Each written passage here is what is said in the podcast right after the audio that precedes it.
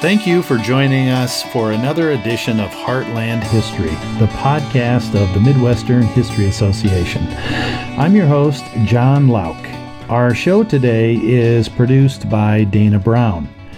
Our guest today is Silvana Sadali, a professor of history at St. Louis University.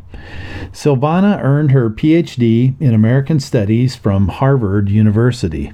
Today we are very pleased to be discussing her new book from Cambridge University Press entitled Frontier Democracy: Constitutional Conventions in the Old Northwest.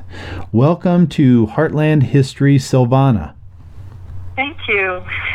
It's wonderful to have this opportunity to talk about the work.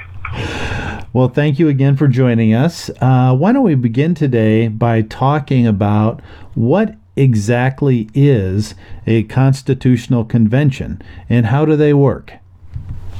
Well, that's a great question, and it's a question I wish more of my students would ask. Whenever a new territory wants to join the union, they have to form their own government.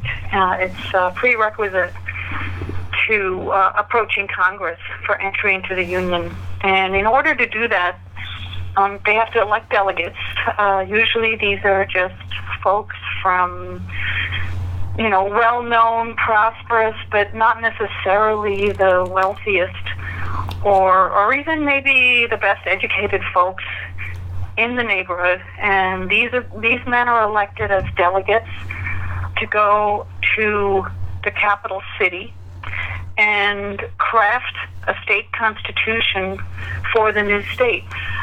Very often, and this is a process that still goes on occasionally, states occasionally need to revise their state constitution, and the same process happens. The state legislature passes a law calling a constitutional convention, and then delegates are elected, and they meet at almost always in the state capital, and they take a few months, sometimes better part of a year, to write a new constitution for their state. These conventions are highly democratic because all of the delegates are locally elected, and they represent their neighbors probably even more closely than, at least in the 19th century, than the state legislatures did. And they're extremely responsive because they're constantly writing back and forth to their friends and family and neighbors. So they're fascinating glimpses into 19th century democracy, particularly in new states. And that's why the book was titled Frontier Democracy, because it shows the development of new states and new governments in freshly settled areas. How conscious, Silvana, are these framers out in states like Indiana and Illinois and Wisconsin, etc.? How conscious are they of the original framers in Philadelphia, and how often do they invoke the imagery and the rhetoric of those earlier and more famous framers? Oh, they're extremely conscious. They know these guys, as they're kind of saying goodbye to their families and packing their releases and getting ready to go, one of the things they all do is they sit down and study as much as they can of founding history. Now, I have to remind you, the readers, I guess, that most of them would not have known what happened in Philadelphia because the debates, for the most part, had not yet been published. But they certainly knew the Constitution very well. They had studied that. One of the reasons they held these conventions in capital cities was that they were close to the libraries, like university libraries, for example, in Iowa City, or even in Columbus, Ohio, where they could get newspapers, history books, works on constitutional law, I would say they were extremely knowledgeable, and they also studied the state constitutions and many other documents of other states as well.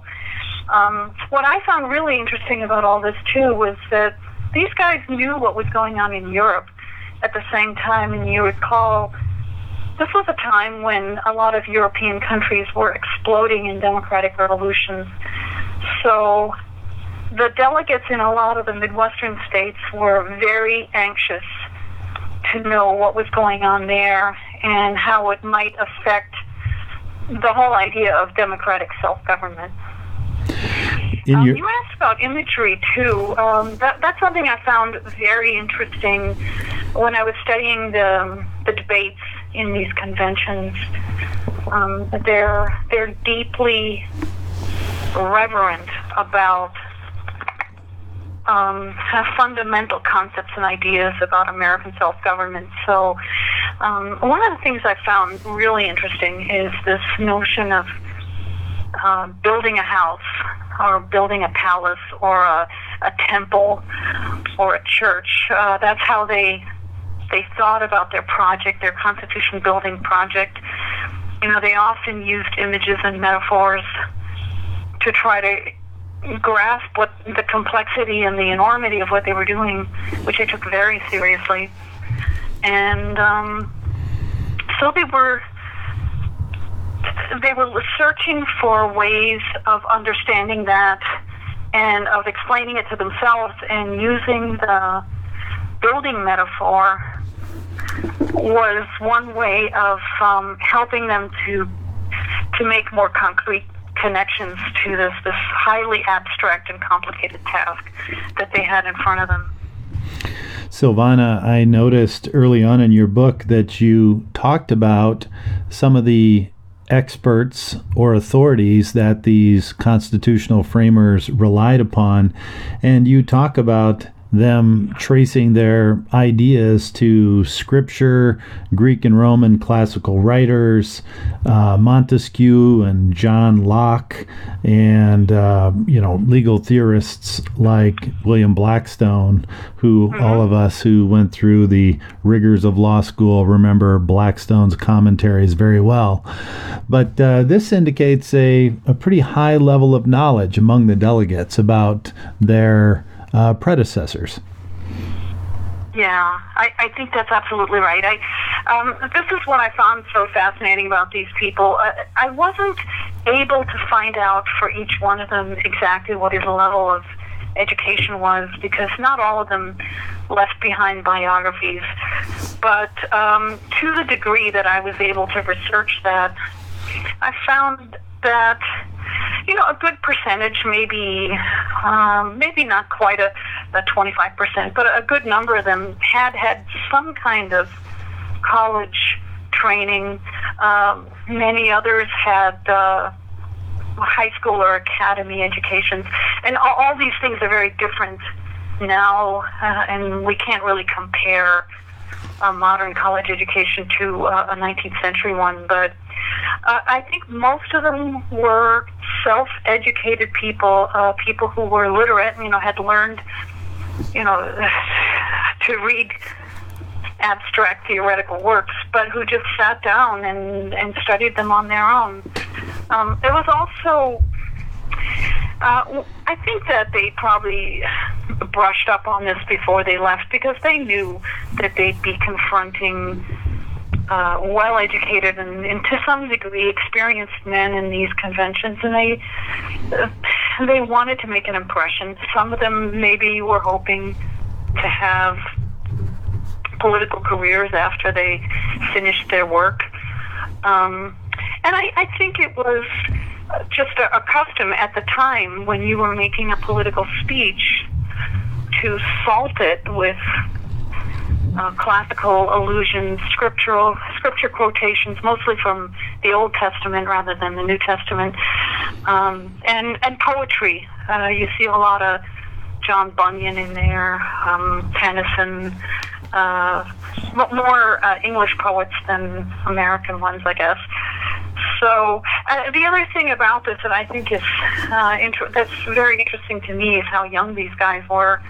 a lot of them were in their 20s. I think the majority were maybe in their mid to late 30s. So it wasn't that far. They weren't that far removed from their education, and they probably still had a lot of the quotations at their fingertips. One other thing about that, 19th century children, both boys and girls, a major part of their education was memorization. So they had a fairly wide fund of these quotations handy when they were making their speeches. Is it fair to say, Silvana, that 19th century education was also very focused on the classics? These children would have read John Locke and Montesquieu as part of their studies. Is that right? It depends on their education. I think that's true for... well, it's actually true for girls, too, to some degree, but it's more true for people with an academy education, a private high school. I don't think it's as true for someone who was going to, attending a local grammar school, for example. It's hard to know. It would depend on how the preparation and education of the teacher, probably more than, it's more true in more settled areas, for example, in Ohio, rather than in, say, Indiana or Illinois in the 1820s or 30s. But again, it depended entirely on how well-educated their teacher was. We're talking today with Silvana Sadali, a professor of history at St. Louis University. We are talking about her new book, Frontier Democracy: Constitutional Conventions in the Old Northwest. This book was published in 2016 by Cambridge University Press. Silvana, tell us a little bit about why you decided to focus on the Midwestern states for your study. Is there something about this region that you were drawn to? Yeah, well, it's a brand new region for scholarship. It's just now, I would say in the last 10 years or so, historians have discovered that this is a rich and wonderful treasure house of information that really hasn't been used enough. But I've always wanted to work on state constitutions for my second book. I think they're incredibly important sources for understanding American democracy. And at the time that I first started thinking about this project, almost nothing had been done on any kind of specialized or detailed studies of these documents and of the way that they came to life in these conventions. And I remember thinking, well, how am I gonna focus this? I can't write on all 30 or 33 constitutions before the Civil War era, since I knew I wanted to focus it in the early to mid 19th century. And then one day I was wandering through Chicago's library, the Chicago University's library, and I looked up and saw just row after row of these wonderful old volumes of county histories. And I realized, oh my goodness, this is all of life here. I mean, there's everything in here about the way people wanted to govern themselves, about what they thought their lives should be like, how they wanted to treat one another, what rights they wanted. And I realized, just on a very quick search, that no one had ever written about this at all. I didn't even find any journal articles, really, that discussed the constitutional conventions themselves. So I thought, well, since it hasn't been done, maybe there's something here. And there was is history, as they say. That's a great project. I've shared with you previously that a long time ago I did a research project on the crafting of the Constitution for the future state of South Dakota during the 1980s, or excuse me, during the 1880s.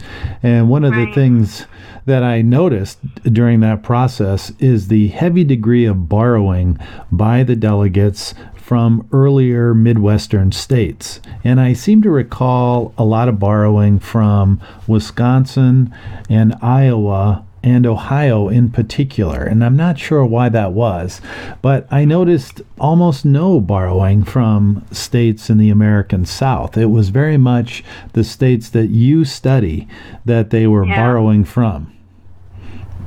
Well, yes, I there are two things to be said about that. First of all, these people, the delegates, were always under a tremendous amount of pressure. It's just astonishing what they had to do and how little time they had to do it. They, all of these people were either farmers or merchants or physicians. I don't know in your project what you found, but in many of my states, there were a lot of lawyers, but they were not by any means in the majority. So these guys all had an enormous amount of work waiting for them back home. They had their families depending on them. And then the minute they hit their conventions, they discover, well, this is not something we're going to be able to do in 3 or 4 weeks. This is we're in it for the long haul. So there was that pressure.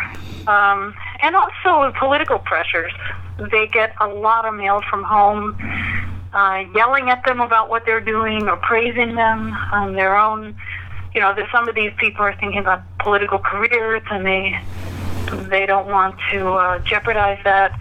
So they have to tread a very careful line, and what they have to do especially is figure out something that A, is going to work, at least for the time being, and B, that won't be rejected by Congress, because all of these state constitutions and the other documents are part of the admission package, so to speak. Mm-hmm. So it's not surprising to me that they're looking at other state constitutions to see what's worked. I mean, why reinvent the wheel? And I think they're using Ohio and Wisconsin and Iowa. Those are the three states that tend to be used the most in the newer Western constitutions, because these are states that confronted a lot of the same problems. I can see why South Dakota, for example, would look at Wisconsin, because they're, you know, Wisconsin, they had to figure out Native American citizenship, for example. These are states that are building a brand new infrastructure, civic as well as transportation infrastructure. These are states that face some of the same economic problems, trade problems. So it doesn't surprise me. Also, Wisconsin is particularly interesting because this is a state constitution that became internationally famous. And as you may know, the Chartists in England praised it. They thought it was just about a perfect government document. And so it was translated into other languages, and it becomes a model overseas.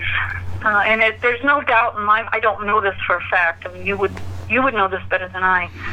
But I wouldn't be surprised if your South Dakota people were not aware of the reputation of that state constitution. Yes, I think that's right. And I think another element to all of this is the source of the settlers in South Dakota was the Midwest. I mean, very few Southerners moved into Dakota Territory to become farmers in the 1880s. These were mostly people from the Midwest, and to the extent they had training in civic affairs or maybe even the law, they would be bringing along their law books from Wisconsin and Iowa and Indiana. So it makes sense that that's where they would borrow from. Exactly, yeah. Silvana, the first time that I became aware of your project was a couple of years ago when I was visiting with the editor of the Western Historical Quarterly, David Rich Lewis, and I was commenting to him, boy, I wish there was more about the Midwest out there and in your journal. And he said, well, you're going to be very happy because we have an article coming out very soon about the constitutional conventions in the Midwest and how they handled the question of banking and economic issues. So that was the first time I had heard of it. But tell us, if you could, a little bit about why banking was so controversial, or why did this come up so much in these constitutional conventions of the 1830s and 40s? Well, before I get to that, I should explain one thing that may help clarify how the book's put together, which is I wanted to write about the subjects that these people found important and interesting. Usually, when you're looking at state constitutions, people think about more, questions dealing with governance or the judiciary, the state legislatures and or divided powers, things like that. But I thought, once I realized that the state constitutional conventions, that their proceedings were published in so much detail, I thought, no, I don't want to do that. I want to see what they talked about. And that's how I came up with the themes in the book. I only wrote about those things that people became very exercised about. And banking, as you say, was probably the number one topic. Next to black people's civil rights, which may have been the number one, at least just in terms of the amount of space they take up, the number of hours these people spoke on topics, and the number of speeches they made, and resolutions and votes. Those were probably the two top subjects. So banking became very important, and a lot of that, of course, had to do with the terrible economic downturns that were occurring in the late 1830s that devastated some of these state economies. There was, as you know, a massive, well, they called it a panic, which I think is a great name for depression, because it has so much in it of the emotional response of consumers, and particularly people who were trying to make a go of it in an area that has almost no infrastructure at all. Banking was crucially important for several reasons. One is that, as I mentioned, a lot of these states were facing serious economic issues. Indiana and Illinois especially were on the brink of going bankrupt. And for a young state that hasn't even really governed itself for more than a generation, that's catastrophic. Because for lots of reasons, obviously, they want to, it's bad, very bad for the people who live there, but they also want to attract settlers to develop the state, and above all, to attract national and international investors. A lot of them, these people know that they can't really prosper until they develop their transportation infrastructure, canals, railroads, plank roads, the national road, and they're not going to do that without investors.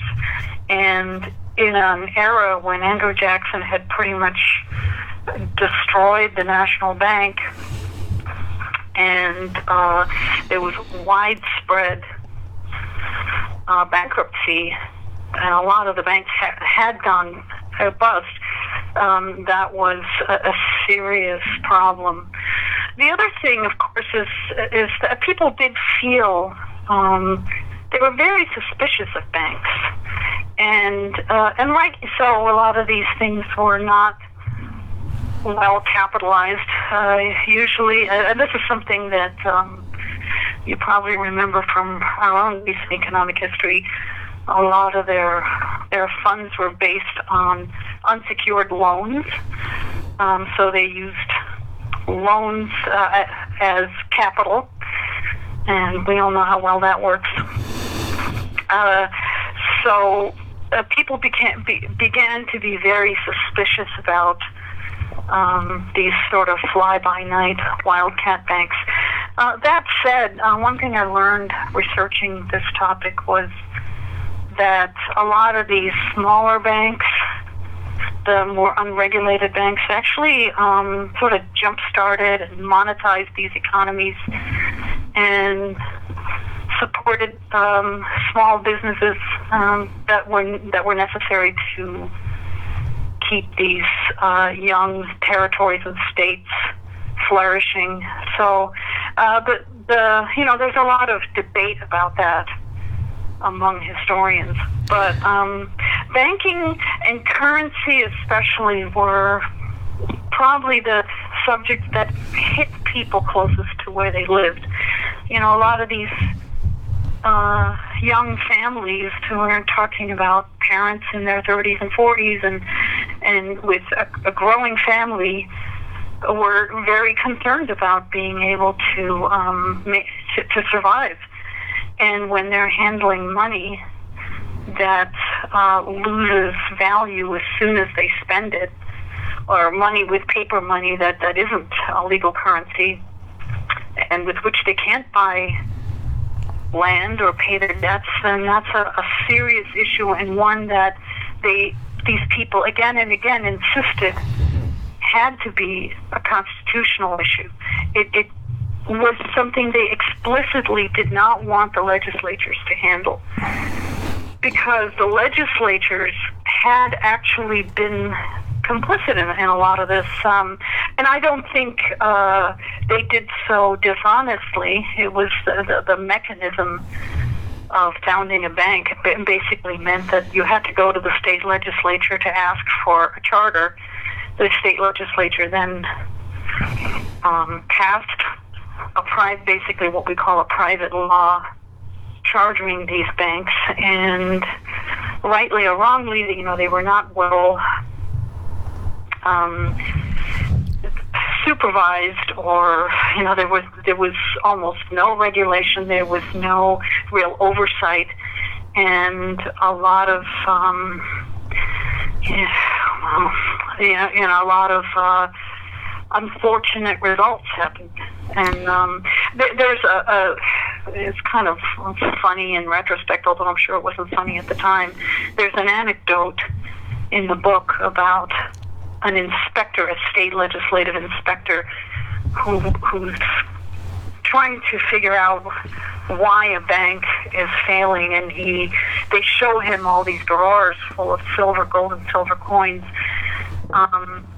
And when he moves the coins aside a little bit, he sees that underneath the top layer of coins, there's, I think what it was, is chips of broken glass and nails, which, is a pretty adequate picture of some of the problems of dealing with money in these frontier states at that time. Right. You mentioned Jackson, Andrew Jackson, and this is the Jacksonian era of trying to promote democratic small-d reforms, and a couple of those reforms that were particularly important on the frontier among people who were trying to contrast themselves with more elite-controlled states on the coasts was an attempt to restrict the power of the governors by restricting his appointments, and also to restrict the power of judges by making them subject to re-election every few years. Can you comment on that? Right. Well, early on, as you know, in the first wave of settlement, the first wave of constitutions, the governors had an incredibly powerful veto. They were highly autocratic and became unpopular And people felt that downright destructive. So what the first order of revision for these state constitutions is to remove, or to really hamstring the governor's ability to veto legislation. At the same time, as I was just saying, the state legislatures were coming under enormous, and I do think largely unfair criticism, because of their role in, as people saw it, bankrupting the states. I should say, too, that a lot of this has to do with the fact that everybody was kind of going crazy with about, you know, the canal and then later on the railroad projects. They really believed, after the success of the Erie Canal, that this was going to make everybody extremely wealthy and to put the state economies on a very solid footing.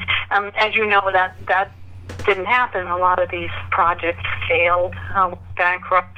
There were just too many of them, and they weren't well managed. So the state legislatures and the governors both come in for severe criticism, and both of these entities lose power in these democratic, and they are democratic, as you say, small d democratic as well as large d democratic constitutions. So yeah, both of them, a lot of what happens here is that these, as you know, everything down to dog catcher becomes an elected right office, and the judges themselves. But that's a nationwide process that starts in this era and continues on through the rest of the 19th century. That judges become elective rather than appointed. And yes, that has to do with limiting the governor's power, but it also has to do with people wanting more oversight into the judicial process. 19th century Americans were much more deeply involved in all of this. I think I'm just starting to see that now, and maybe in recent weeks and months, as Americans getting more involved in their own government and starting to want to act on a more personal level. This is something I thought we had lost since the Jacksonian era, actually. But, well, for example, if you're elected to a jury in 1840s, 1850s Illinois or Indiana or Wisconsin, the judge would ask you not only to find on the facts, but also to talk about the law. And these jurors would be much more deeply involved in the verdict than perhaps jurors are today. Silvana? I don't know if I just answered your question or not, actually. Well, Silvana, you mentioned the second biggest issue that was debated in these constitutional conventions related to race relations and African Americans in the Midwest. And as we've previously discussed, Wisconsin became the first state to extend voting rights to African Americans in, I think, 1866. Can you just give us a summary of how these conventions dealt with the question of race and civil rights and voting rights, etc.? Yeah, I think that it came as a massive surprise to them that it would become such a major issue. The impression I have, just looking at their, you know, the resolutions and votes and amendments, I think that they were not expecting that. These men weren't really prepared for that. As you know, when they show up on the first day of as the convention opens, the first thing that happens, besides electing a president and kind of showing their credentials, is they get put into committees to deal with the more hot button or the more serious issues. And in many of these conventions, there actually wasn't anything like a committee to deal with the contested voting rights of African Americans, they suddenly discover that this becomes an issue because people living in the state start flooding the conventions with petitions and demands, and they show up. In Ohio, for example, a group of African American civil rights activists actually present a document asking the delegates there to talk about black voting rights, and they have a meeting in the convention hall to discuss how that might be achieved. I think to understand this, we have to step back. And I'm sure you know this, and probably your listeners know this, that the antebellum Midwest was settled in two streams, a southern stream that came up from Virginia and other southern states, and then a northern stream that came across from the New England and the Mid-Atlantic states. And these streams settled in a predictable pattern where the New Englanders and Mid-Atlantic settlers settle in the northern tier counties, where the southerners, of course, settle closer to the border. And what this means is that since these states were settled from the south first, their original state constitutions often don't have anything in them about voting rights for black people. In fact, they very often have the word white, limiting voting rights to white people. Then as settlement continues and people come in from New England and New Jersey, New York, and also from overseas, that pattern changes, and these northern counties send delegates who are much more interested in extending voting rights to African Americans. So this combination of petitions by concerned citizens, as well as representation by people who want to extend voting rights to black people, that creates an explosive situation that I truly don't think anyone was expecting, and that becomes a highly contentious, very hotly charged topic that spills over from the committee work. And I want to explain something here. For example, if you take citizens' rights, there's a committee on citizens' rights, and most of their work was completely straightforward and never generated any real debate because everyone agreed. They looked at the United States Constitution, the Bill of Rights, the first 10 amendments, and they said, okay, well, we like this. We might take it apart and turn it into many more rights. But if you study them carefully, you see that really what they're doing is taking some of the, say, Fourth and Fifth Amendment rights and just detailing them as separate articles. What they weren't expecting was that there would be people on all these committees who said, yes, but we have to delete the word white from voter qualifications. And so these disagreements in the committee actually spill out onto the convention floor. They're productive of immense amounts of speeches. It's hard to tell, it's impossible to know actually whether every speech was reproduced in these journals. I tend to think that it was. But we do have very accurate records of their votes and their resolutions. And it's clear to me that this debate was the one that took up probably the most amount of room in many, not all, but many of the conventions. And that a lot of it was spearheaded outside the convention, with citizens writing in their concerns and particularly sending in voluminous petitions. I actually saw a lot of these in Iowa and in Ohio when I was working in the archives there, just long, long rolls with thousands of names. They just would keep going more and more pieces of paper to the bottom of the petition. They have boxes and boxes of these. It's pretty astonishing when you consider that overall in the United States at that time, emancipation or the abolition of slavery was not a popular subject. That, in fact, I would say, you know, some historians say 1.5% to 2% of the American population probably supported the idea of emancipation before, really until the middle of the Civil War.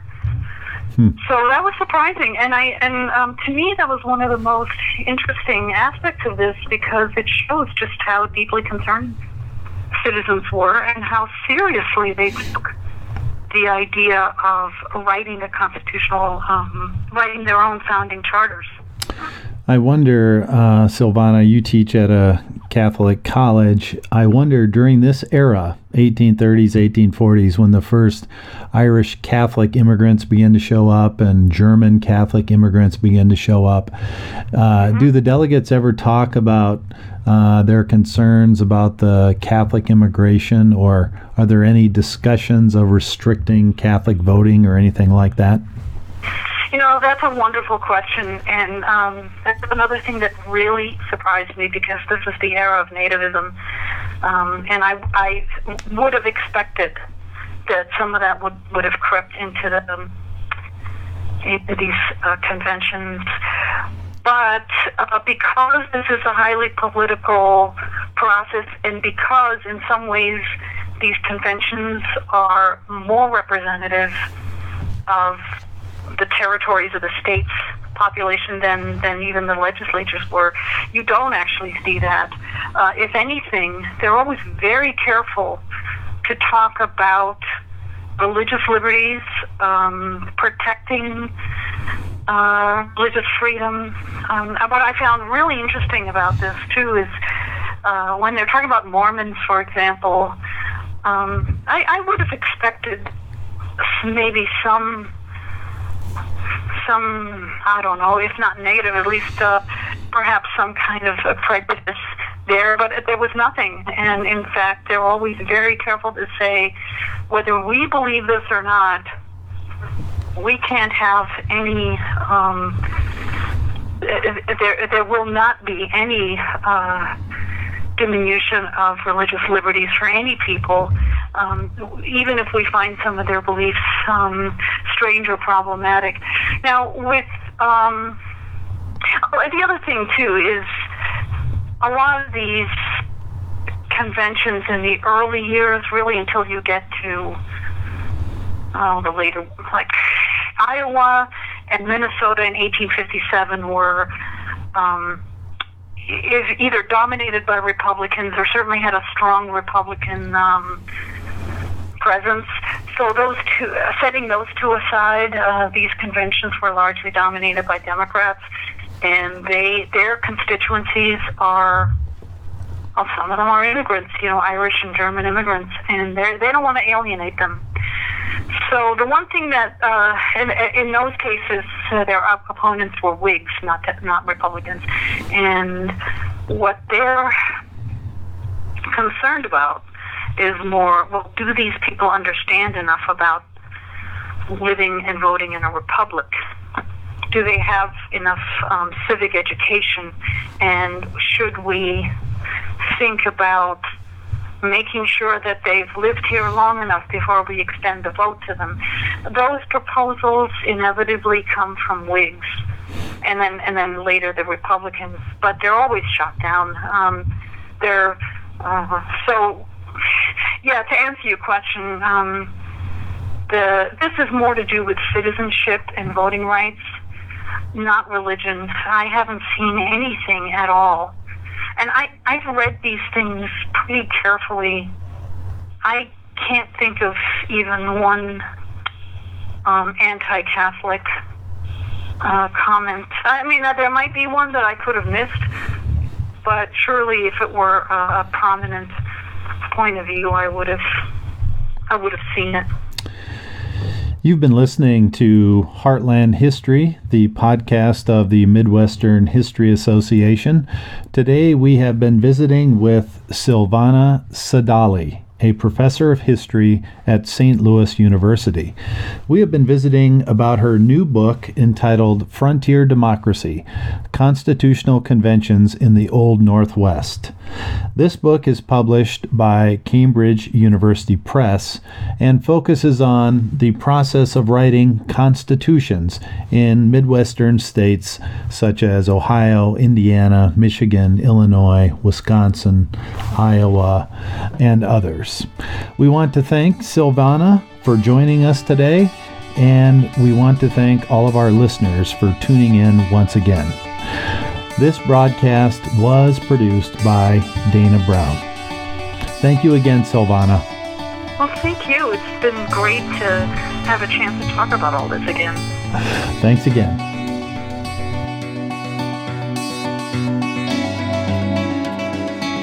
Thank you again for tuning in to Heartland History. If you would like more information about the Midwestern History Association, visit us at midwesternhistory.com. You'll have access to information about memberships, news about upcoming conferences, calls for papers, and panel proposals related to Midwestern history.